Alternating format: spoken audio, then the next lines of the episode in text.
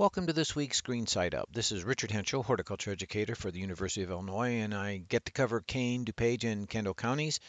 And this week I wanted to talk about a couple foliar diseases, and in particular those that are really detrimental to both our flowering ornamental crabapples and our apple as a fruit tree. And right now this weather we've had just continues to really put a lot of disease pressure on our flowering crab apples and apple trees, and that's going to continue as long as we have all this cool wet weather. We're getting some days of moderation, but as long as it remains cool and wet, there's a couple diseases that can really give our crab apples and our apple trees fits. The one that's really easy right now to see is a disease called cedar apple rust. And cedar apple rust, as the name implies, requires two kinds of hosts in its lifetime. There's a deciduous side, which is our crab apples and apple trees, and then there's the evergreen side, which for cedar apple rust is our cedar trees and a select number of our junipers, our ornamental junipers, in other words. So right now, what's easy to see is the fact that the evergreen side of the disease had overwintered as a grayish gall structure that kind of looks like a miniature brain on our juniper plants, and right now they have grown out these yellow to orange gelatinous horns, which then are putting the spores out into the air, which now will float back to our deciduous hosts, meaning our crab apples and apple trees. Cedar apple rust is damaging in that it causes lots of leaf spotting on our foliage. Those diseased leaves, while they don't come down out of the tree, are reducing the potential synthetic or photosynthesis ability of the tree to produce food.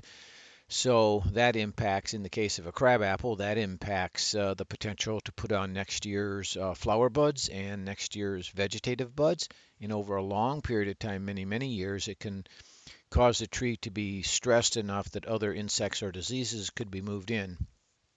On our fruit trees, similar results. Just remember that the apple tree uses the photosynthetic properties of the leaves to generate that apple and give you the big, full, good tasting, full-sized apple that we're expecting. So severe damage from cedar apple rust on an apple tree will reduce the size of the apple, potentially maybe reducing a bit of the taste as well. So that's why we typically want to treat and control this disease. Usually what happens is, because there's no economic value to seeing the disease on the juniper or cedar trees, our focus then is on the aesthetic and economic value perceived here on our ornamental crabs and our fruiting apple trees.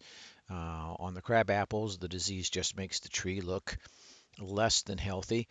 On the apple, we're concerned because of the lack of quality or productivity on that tree. So right now, what can we do? If you have a juniper or a cedar in your yard and it has these bright orange-like horns on any of the galls that are on your tree, the easiest way to help maintain more of a disease-free environment is to go ahead and remove that gall off the juniper, dispose of it in the garbage, and you have lessened the disease pressure by a few million spores that would otherwise be floating through the air to your apple or crab apple tree. For the home orchardist, we really are talking about making some fungicidal treatments, be that synthetic, or if there's an organic material available to you, that's another choice. The idea of a fungicide is that fungicides are only really preventative, so you must treat and cover your tree leaves as soon as you see leaves expanding. So theoretically here, that's already occurred, but with this protracted wet weather we're having, the infection period has really extended itself. So while all the books say, well, the crabapple is kind of done through blooming, you can lessen your need for sprays. If the disease is that strong yet out there in the world, any new leaves that are coming on will still be impacted by the cedar apple rust fungus. So it's important that we really do continue to spray. The second and potentially more damaging fungal disease is known as apple scab. And again, both from the aesthetic, how's it look perspective, but the economic perspective as well. If it's an apple tree, the bigger problem with cedar apple rust is this is a foliar disease that it's a single host disease, which means the leaves that fell off the apple tree or crabapple tree last fall contain the spore organisms that float right back up onto the tree this spring. So you don't need an alternate host. The larger concern, as I mentioned, was that apple scab actually does cause the leaves to fall off the tree.